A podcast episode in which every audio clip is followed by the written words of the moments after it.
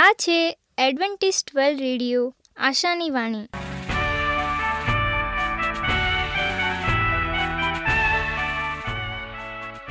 હું ગામિત સ્નેહા, અમારા આજના પ્રસારમાં તમારો હાર્દિક સ્વાગત કરું છું. આજે તમારા માટે અમે ખૂબ સુંદર, સ્વાસ્તિક અને આત્મિક વિચારો લાવ્યા છીએ. પણ તે પહેલાં સાંભળો દેવની સ્તુતિ માટે આ ગીત.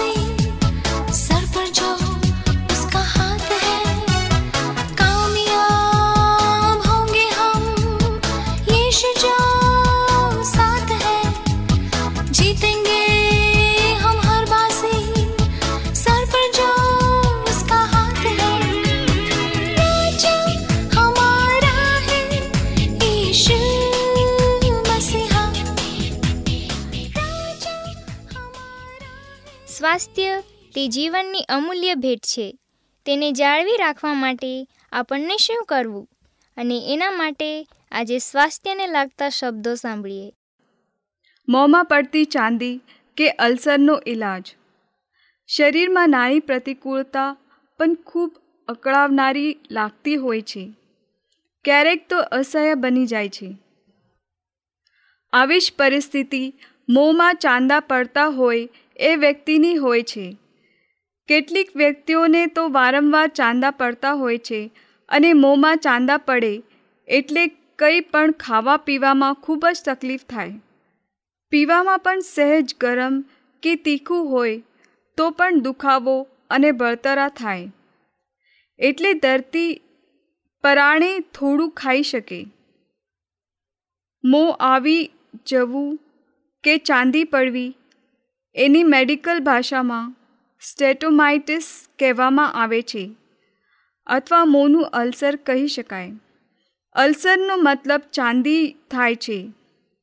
મોંમાં ચાંદી ગમે ત્યાં પડે, હોઠ, જીભ, ગલોફા, તળવામાં કે ગળા સુધી છાલા પડી શકે અને ગળામાં પણ દુખાવો અને બળતરા થાય. ગળું લાલ થઈ જાય. મોંના અંદરના ભાગ અને ત્વચા ખૂબ જ કોમળ અને મુલાયમ હોય છે. અને ચાંદી પડવાનું મુખ્ય કારણ શરીરમાં કોઈ પણ કારણસર વધી ગયેલી ગરમી હોય છે. તમારી પ્રકૃતિ પિત્તવાળી કે ગરમ હોય, સ્વભાવ ગરમ કે ગુસ્સાવાળો હોય, એવી વ્યક્તિઓને ચાંદી પડી શકે. તમને ગરમા ગરમ ખાવા કે પીવાની આદત હોય તો મોંમાં ત્વચાને નુકસાન થાય. ખૂબ જ તીખું, મસાલેદાર ખાટું, ખારું, ખાવાવાળા પણ વારંવાર મોંની ચાંદીથી પરેશાન રહે છે. અથાણા, પાપડ, ખારો કે સાઇટ્રિક એસિડ નાખેલા ખાદ્ય પદાર્થ, આથાવાળા ખોરાક જેવા કે ખમણ, ઢોકળા, હાંડવો ઇડલી વગેરેથી પણ શરીરમાં ગરમી વધે. દાંતમાં પેડાની સમસ્યા હોય, પેડામાં સડો હોય તો પણ ચાંદી પડે. લાંબા સમય સુધી આધુનિક ઔષધો ખાવાથી કેટલાક ઔષધો ખૂબ ગરમ પડે છે અને મોંમાં છાલા પડતા હોય છે. તમને દારૂ, સિગરેટ કે તમાકુની ટેવ હોય અને છાલા પડતા હોય તો વહેલાસર ચેતી જવું જોઈએ. ગાલ પાસેની ત્વચા જાડી થઈ જાય કે ચાંદી જલ્દી રૂજાય નહીં તો તે કેન્સરની શરૂઆત હોઈ શકે છે. કબજિયાત પણ મોંના છાલા માટે જવાબદાર એક મુખ્ય કારણ છે. તમારું પેટ બરાબર સાફ ન થાય. આંતરડામાં ગરમી વધે. આંતરડામાં એસિડિટી કે અલ્સર હોય તો પણ આ સમસ્યા થાય. તમે એનેમિક હો, બી કોમ્પ્લેક્સ ઓછું હોય તો પણ મોંમાં છાલા પડતા હોય છે. તમારી જીવનશૈલી અનિયમિત હોય. ખાવા પીવા સૂવાનો સમય સચવાતો ના હોય, તો પણ આ સમસ્યા થાય. તમે લસણ, ડુંગળી, મરચાં વગેરે વધારે ખાતા હો અને સામે દૂધ, ઘી, માખણ, ફળો ઓછા લેતા હો, તો પણ આ સમસ્યા વારંવાર થાય. ક્યારેક મોં સાથે ગળું પણ આવી જાય અને ત્યારે દર્દીની સ્થિતિ ખૂબ જ ખરાબ થઈ જાય. હોમિયોપેથીના ઔષધો તમારા આંતરિક સ્વાસ્થ્યને સુધારે છે. તમારી પ્રકૃતિ મુજબ અપાતી દવાઓ વારંવાર મોં આવવાની સમસ્યાથી છુટકારો અપાવે છે. આ ઉપરાંત દર્દીએ પેટ સાફ રહે, એનું ધ્યાન રાખવું જોઈએ. તૈયાર પેકેટ અને મસાલાવાળા ખોરાક બંધ કરવા જોઈએ. કાળી દ્રાક્ષ, વરિયાળી, સાકર, ગુલકંદ, આમળા કે વિટામિન સી યુક્ત ખોરાક લેવા જોઈએ. ખૂબ પાણી પીવું જોઈએ. હોમિયોપેથીમાં કયા કારણથી ચાંદી છે એ જાણી એ મુજબ ઔષધો અપાય છે. જો તમારે અમારા સ્વાસ્થ્ય અને બાઇબલ પાઠો મેળવવા હોય, તો પોસ્ટકાર્ડના ટપાલ દ્વારા અમારો સંપર્ક કરો. મોબાઈલ નંબર છે આઠ આઠ ચાર નવ આઠ પાંચ આઠ એક નવ બે. અમારું સરનામું છે એડવેન્ટિસ્ટ વર્લ્ડ રેડિયો, આશાની વાણી, પોસ્ટ બોક્સ નંબર એક ચાર ચાર છ market yard Pune, Maharashtra, India. આજે આપણે દેવનું વચન પાસ્ટર રાજુભાઈ ગાવિત એમના થકી સાંભળીશું. મારા લોકોને દિલાસો આપો. હું રાજુ ગાવિત. આજનો ગુજરાતી ભાષામાં દેવનું પવિત્ર વચન તમારા સુધી પહોંચાડનાર અને આજનો વચન સાંભળનાર દરેક ભાઈ બહેનો નાના મોટા બાળકો, વડીલો, હું સર્વનો ઈસુ ખ્રિસ્તના નામમાં આવકાર કરું છું. આજે આપણે દેવના વચનમાંથી શીખીએ અને આજનું વચન આપણે દેવના કાર્યને અર્થે અને આપણા જીવનને તૈયારી કરવા માટે શીખીએ, આ પૃથ્વી પર જીવન જીવતા દરેક મનુષ્યને, દરેક લોકોને આજે પૃથ્વીની અંદર આજે દિલાસાની ઘણી જરૂર છે અને આજે લોકો દિલાસો મેળવા સાંત્વન મેળવા તથા તેમના જીવનમાં શાંતિ મળે એ હેતુથી દરેક લોકો આ પૃથ્વી પર કોઈ ને કોઈ બાબત શોધવા માગે છે. પરંતુ આજે આપણે દેવના વચનમાંથી શીખીએ, દેવનું વચન આપણને શું શીખવાડે છે? આપણે દેવનું વચન વાંચીએ. યશયા તેનો ઓગણપચાસમો અધ્યાય અને પહેલી કલમ ત્યાં આપણને જોવા મળે છે, હે શિયન સારી વધામણી કહેનારી, તું ઊંચા પર્વત પર ચડી જા અને યરુસલેમ સારી વધામણી કહેનારી માટે સાધે પકાર અને પકાર બીમાં યહુદિયાના નગરોને કહે, જુઓ તમારો દેવ, આ છે આજના વચનને લઈને ચાલનાર. સ્મૃતિ સૂત્ર સમાન વચન હવે બીજા યુદ્ધના અંત ઓગણીસો ચોરાણુંમાં થયો હતો અને તે આપણને અહીંયા એ કહે છે કે તેની સલામતી થાય અને તેના માટે કાર્યરત તરીકે લોકોએ લખ્યો છે કે વિશ્વ યુદ્ધનો અંત ઓગણીસો અને પિસ્તાલીસમાં થયો હતો. પરંતુ ઓગણીસો ચોરાણુંમાં તેનો સહમતિ થઈ જ્યારે એક બીજા દેશનો સૈનિક નામે જયસી યકોઈ આ યુવામ ટાપુ પર જંગલો મધ્યે છુપાઈને રહેતો હતો અને એ યુએસના વિમાનમાંથી પત્રિકાઓ ફેંકીને ઘોષણા કરવામાં આવી કે શાંતિ છે. પરંતુ યાકોએ એ વિચાર્યો કે આ કોઈ ચાલાકી છે. જાપાનના સમ્રાટનો એક વફાદાર દેશભક્ત સૈનિકે પ્રતિજ્ઞા લીધી કે કદી પણ શરણગતિ સ્વીકારવી નહીં, કારણ કે તેણે કોઈ પણ નાગરિક સાથે સંપર્ક થયો નહીં હતો. તે જંગલમાં જે કંઈ મળે તેના પર જીવતો હતો. ખરેખર તે એક સ્પષ્ટ હાડમારી ભર્યો અસ્તિત્વ હતો અને તે ઈસવીસન ઓગણીસો બોતેર વિશ્વ યુદ્ધના સત્તાવીસ વર્ષ બાદ શિકારીઓ યોકાએ જ્યાં માછામારી કરતો હતો તેની આસપાસ આવી પહોંચ્યા. ત્યારે તેને જાણવા મળ્યો કે તેને મળેલો સંદેશ સાચો હતો. જ્યારે તેના બાકીના લોકો દાયકાઓથી આનંદ માણી રહ્યા હતા, ત્યારે આ સૈનિક છુપાવેશે ફરીને તણાવ સહન કરી રહ્યો હતો. દબ, દબીઓ અને ઘણી બધી સદીઓ પહેલાં યશયા પ્રબોધક દ્વારા ઈશ્વરે ઘોષણા કરી હતી કે તેમના લોકોના તણાવ અને વેદનાઓના સમયનો અંત ખરેખર આવી ગયો છે. તમારો ઈશ્વર કહે છે, દિલાસો આપો, મારા લોકોને દિલાસો આપો. યરુસલમ સાથે હેથથી વાત કરો, તેની લડાઈ પૂરી થઈ છે, તેના અપરાધનો બદલો તેને મળ્યો છે. તેને યહોવાના હાથે પોતાના સર્વ પાપોને લીધે બમણી શિક્ષા થઈ છે. તે પ્રમાણે તેને પોકારીને તમે કહો ચાલો એક નગર કરીએ.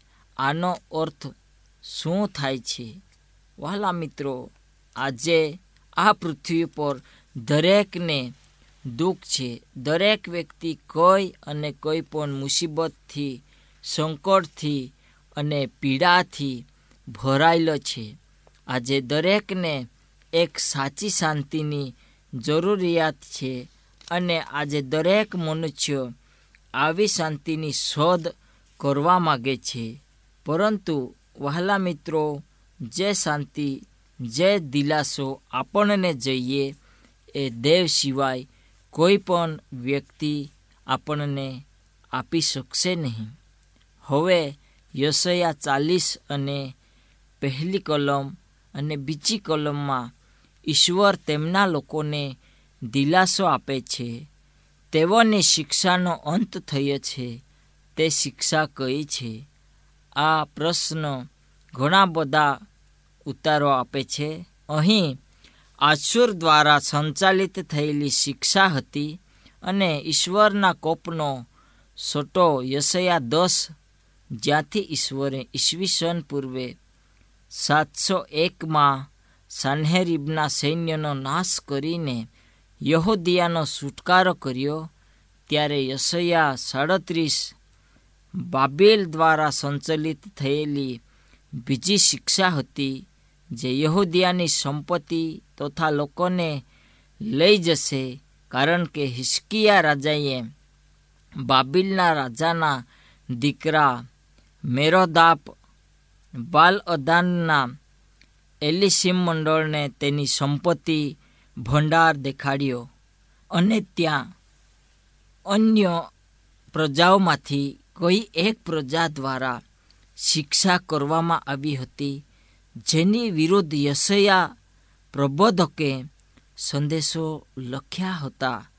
તે દરમિયાન યશયા સાત તેરથી આડત્રીસ છ સુધીમાં આચુર કે આસુરી શબ્દનો ઉલ્લેખ તેતાલીસ વખત કરવામાં આવેલો છે અને યશયાના બાકીના ભાગોમાં આ પ્રજાનો ઉલ્લેખ એક જ વખત થયેલો છે, જ્યાં મિસર, યશયા, આપણને બાવન અને ચારમાં ભૂતકાળમાં થયેલ જુલુમ વિશે તથા આસુર વિશેનો ઉલ્લેખ કરવામાં આવેલો છે. યશયા તેના બાદના ભાગમાં બાઇબલના દેશની નિકાલમાંથી છુટકારોનો ઉલ્લેખ કરવામાં આવેલો છે અને તે કોરેશ માદી રાજા જેણે ઈસવીસન પૂર્વે પાંચસો ઓગણચાલીસમાં બાબિલને જીતી લીધું, જે યહૂદિયાને બંદીવાનમાંથી છોડાવશે.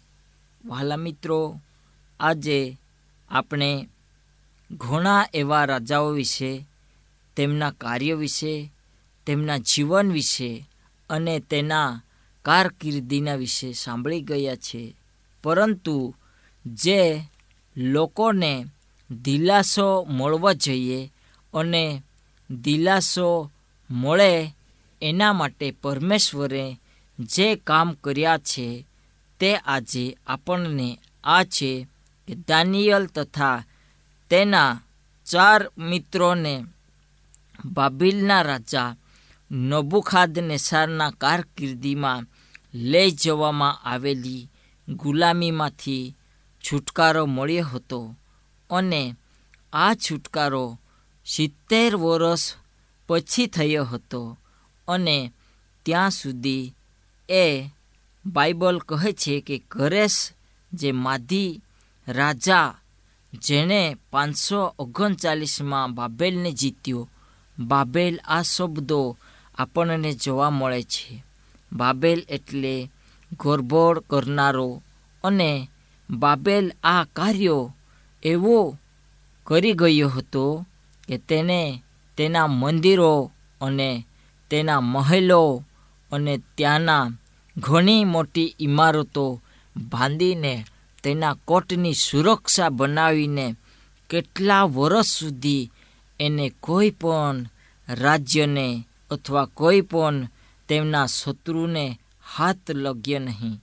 પરંતુ આ ઈશ્વરની યોજના હતી એ પાંચસો ઓગણચાલીસમાં દાનિયલ અને તેના મિત્રો એ ગુલામીમાંથી છૂટી જાય. તેઓને દિલાસો મળે જે સાચો દિલાસો પરમેશ્વર લોકોને આપે છે. ઇતિહાસ કહે છે કે ઇઝરાયેલી લોકોએ પરમેશ્વરની આગળ સાત વખત પાપ કર્યો ઈશ્વરે તેઓને સાત વખત ગુલામીમાં નાખ્યા અને સાત વખત છડાવી લીધા. વહાલા મિત્રો, પરમેશ્વર આજે તેમના લોકોને દરેક દુઃખમાંથી, દરેક પીડામાંથી, બંદીવાસમાંથી અને દરેક જાતના દુઃખોમાંથી તે છુટકારો આપીને દિલાસો આપવાનું કામ કરવા માગે છે. પરંતુ આજે આપણે અહીંયા એ જોઈએ છીએ કે બાઇબલમાં જ્યારે કરેશ રાજાની કારકિર્દીમાં માધી કરેશ રાજા જેણે ઈસવીસન પૂર્વે પાંચસો ઓગણચાલીસમાં આ બાબીલાલને જીતી લીધું અને બાબીલાલને જીતવો અથવા હરાવવો અથવા પરાજિત કરવો ભયંકર હતું. પરંતુ એ પરમેશ્વરની યોજના હતી કે ત્યાં પરમેશ્વરના લોકો તે ગુલામીમાં હતા, દુઃખ વેઠતા હતા.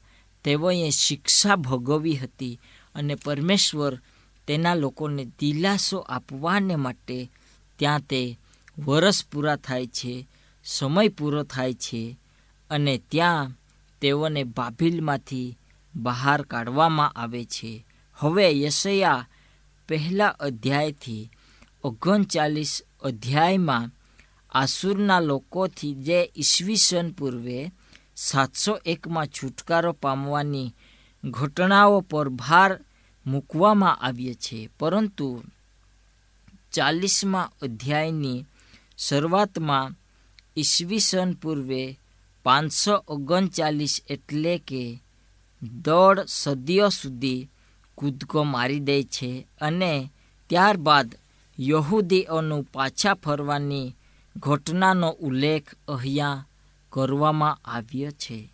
શું બાબિલથી પાછા ફરવાની વિષય વસ્તુ યશયાના પુસ્તકમાં અગાઉથી કોઈ પણ સાથે જોડાયેલ છે? જો એમ હોય, તો શું યશયા ઓગણચાલીસમો અધ્યાય ઓછામાં ઓછું હિસ્કિયા રાજાના વંશને માટે બાબિલના બંદીવાસની આગાહી કરીને સંક્રમણના સમયનું કાર્ય કરે છે અને વધુમાં વધુ યશયા તેર અને ચૌદ અને એકવીસમો અધ્યાયો બાઇબલના પતન તથા ઈશ્વરના લોકોનો છુટકારો વિશે આગાહી કરે છે. કેમ કે યહવા યાકૂબ પર દયા કરશે ને ફરીથી ઇઝરાયેલને પસંદ કરશે ને તેઓને પોતાની ભૂમિમાં તે વસાવશે.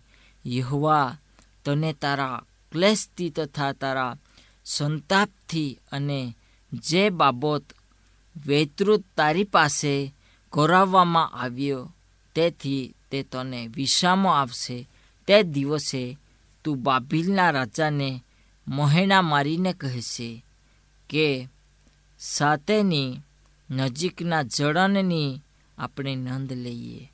વહાલા મિત્રો, જ્યાં ઈશ્વર વચન આપે છે કે તેના લોકોના દુઃખોનો અંત આવવાનો છે અને તે દુઃખ દૂર કરવામાં આવશે, તે પીડા અને તે ગુલામી તેઓને પરમેશ્વર લોકોથી છુટકારો આપશે અને તેમના હાલાત સારા થશે અને તેઓ પરમેશ્વરના મહિમાને અર્થે જીવન જીવશે.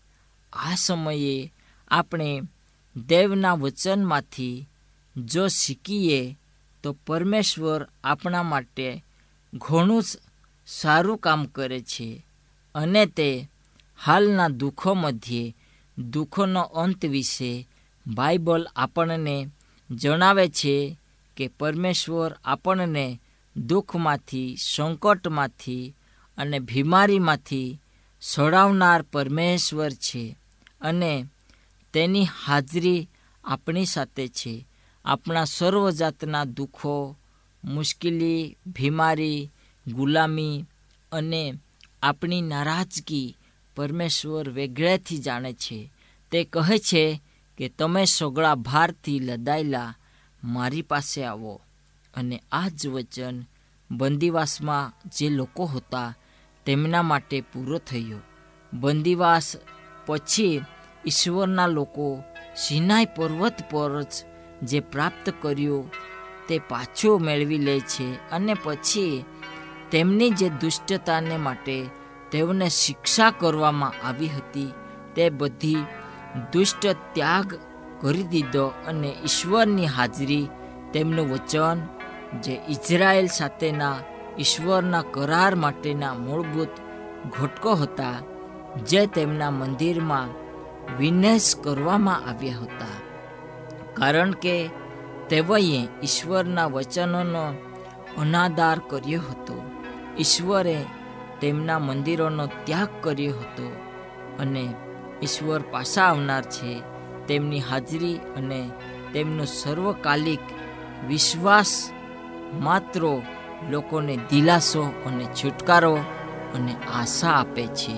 આ સમયે આપણે પ્રાર્થના કરીએ, મહાન દયાળુ ઈશ્વર પિતા પ્રભુ, અમે તમારો આભાર માનીએ. આજનો વચન અમારા જીવનમાં આપ્યો. આ વચનને વિશેષ કરીને તું અમારા જીવનમાં એ પ્રમાણે અમારા પગલાંને ચલાવજે. આજ અમારી પ્રાર્થના છે. પ્રાર્થના ઈશુ પ્રભુ, તમારા નામમાં માગીએ. આમેન. અમારી સાથે આજના પ્રસારમાં રહેવા બદલ તમારો ખૂબ ખૂબ આભાર. જો તમારે અમારા સ્વાસ્થ્ય અને બાઇબલ પાઠો મેળવવા હોય તો પોસ્ટકાર્ડના ટપાલ દ્વારા અમારો સંપર્ક કરો. મોબાઈલ નંબર છે આઠ આઠ ચાર નવ આઠ પાંચ આઠ એક નવ બે. અમારું સરનામું છે એડવેન્ટિસ્ટ વર્લ્ડ રેડિયો આશાની વાણી પોસ્ટ બોક્સ નંબર એક ચાર ચાર છ market yard Pune, Maharashtra, India. બાઇબલની અભ્યાસની વધુ જાણકારી માટે અમારો સંપર્ક કરો. આ છે અમેઝિંગ ફેક્ટ્સ ઈમેલ આઈડી છે રાજુ ગામિત સાત ચાર ચાર ત્રણ એ જીમેલ ડોટ કોમ આ સાથે અમારો આજનો કાર્યક્રમ અહીં જ સમાપ્ત થાય છે. ફરી મળીશું આ જ મીટર બોર્ડ પર. ત્યાં સુધી પ્રભુ તમારી સાથે રહે.